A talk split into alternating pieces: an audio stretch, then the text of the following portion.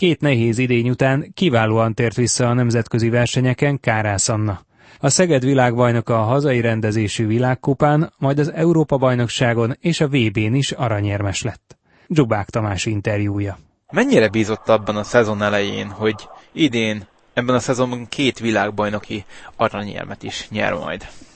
Hát a szezon elején nem számítottam arra, hogy ennyire jól fog sikerülni az év, de biztos benne, hogy mindenképpen kijutok a világbajnokságra, illetve az Európa-bajnokságra, de magam sem gondoltam, hogy két számban is rajtozáltok majd.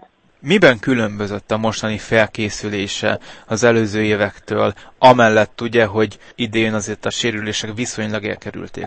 Ez nehéz így megmondani. Sok változás volt, ugye edzőt váltottam 2016-ban, ez hozta magával azt, hogy változott azért a edzéseknek a menete is, hogy egy kicsit a módszere, tehát más jellegű edzéseket csináltunk, de alapjaiban véve mégis ugyanazt, mint amit előtte, tehát télen ugyanúgy futás, úszás, kondi, nyáron ugyanúgy vizen vagyunk, ugyanúgy résztávozunk, tehát nem változott meg alapjaiban a felkészülésem. És az edzéshez való hozzáállás az változott? Nem, az sem változott. Tehát én úgy gondolom, hogy nálam igazából nem volt probléma azzal soha, hogy viszonyultam az edzésekhez, tehát mindig szerettem edzeni, mindig szerettem mindent megcsinálni. Nálam a legnagyobb fék az mindig az volt, hogy valamivel talán sérülékenyebb vagyok, mint az átlag, és ez az, ami mindig nehézséget okozott. Ha a portugáliai világbajnokságra gondolunk, ugye egy hosszabb kihagyott időszak után hogyan kezelte a világbajnokság vagy világverseny adta feszültséget? Azt gondolom, hogy a világbajnokságon már nem volt ezzel gond, még itthon talán a válogató versenyeken ott egy kicsit nagyobb nyomást éreztem magamon, de azt hiszem, hogy amiatt már nagyon meg akartam felelni saját magamnak, illetve bizonyítani akartam azt, hogy tudom azokat az eredményeket hozni, amiket célul kitűztem, de a világbajnokságon én nem éreztem, hogy ez már milyen nyomasztó lett volna, vagy bármiféle plusz stresszt hordozott volna magában, mint bármikor máskor. Egyébként az efféle nyomást hogyan lehet kezelni? Ennek van-e bevált receptje erre?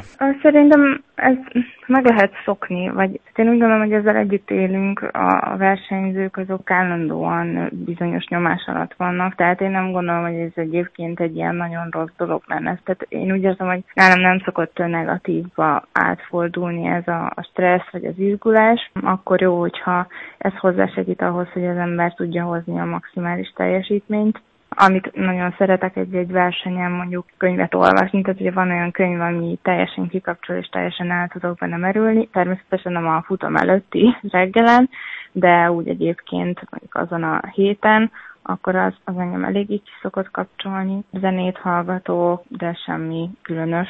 Hogyan éltem meg azt, hogy az ötszörös olimpiai bajnok Kozák Danuta párja lett?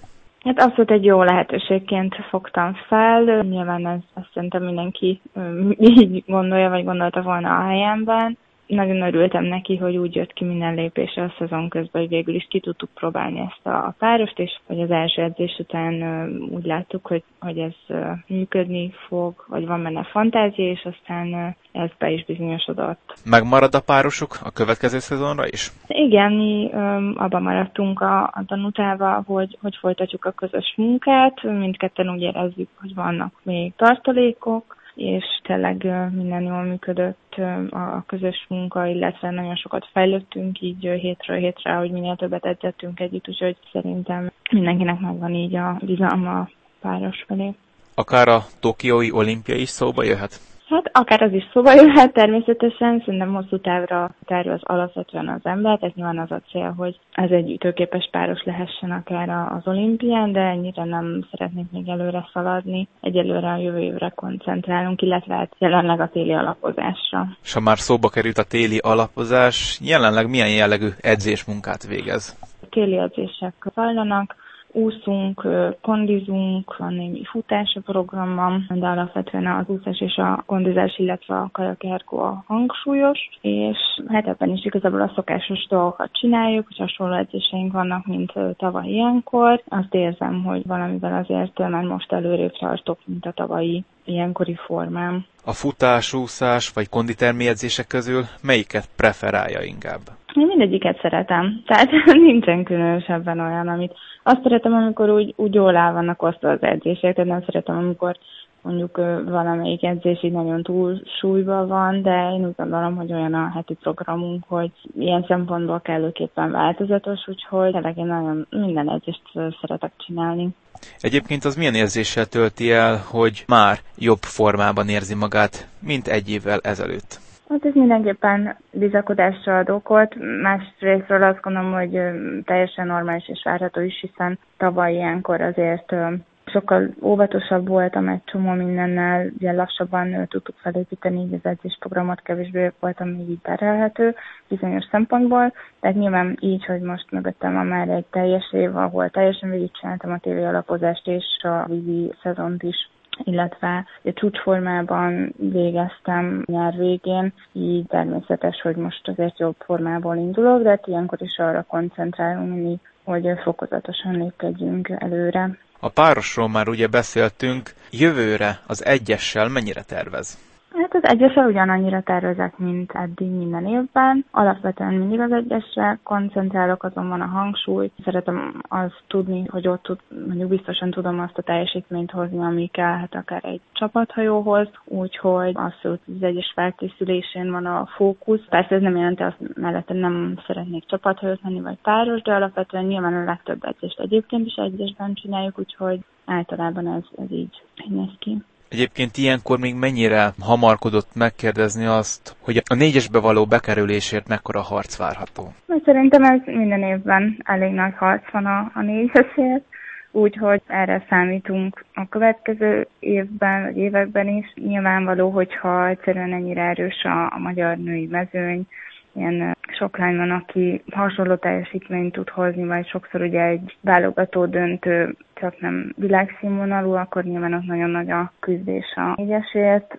Többször bebizonyosodott már, hogy különböző variációkban is jó tud lenni a női négyes úgyhogy azt gondolom, hogy ez egy természetes dolog. Hogy látja, miben kell javulnia? Hát most lehet, hogy szakmai dolgokban nem mennék bele, mert az mindig van, van mit javítani, mindig van mit csiszolni. Alapvetően, ahogy az előbb is említettem, ugye az, ha az 501-es nézzük, akkor ott vannak dolgok, amikben szeretnék előrelépni. Talán az elsődleges cél egyébként mindenképpen az, hogy, hogy erősödjek egy kicsit a tavalyi szezonhoz képest. Nagyon jó súlyban voltam, jó volt az állóképességem ebben a szezonban, de nem sikerült annyi izmot magamra pakolni, mint amennyit szerettem volna, vagy úgy gondolom, hogy szükséges ahhoz, hogy még gyorsabb lehessek. 500 méteren, tehát ez a, az alapvető cél.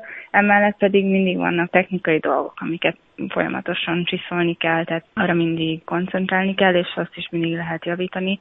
Úgyhogy a másik fő cél az a technikának a végül is tökéletesítése, ha lehet ilyet mondani, bár pár olyan szerintem szinte nincs is. És egyébként milyen célt tűzött ki maga elé a következő szezonra?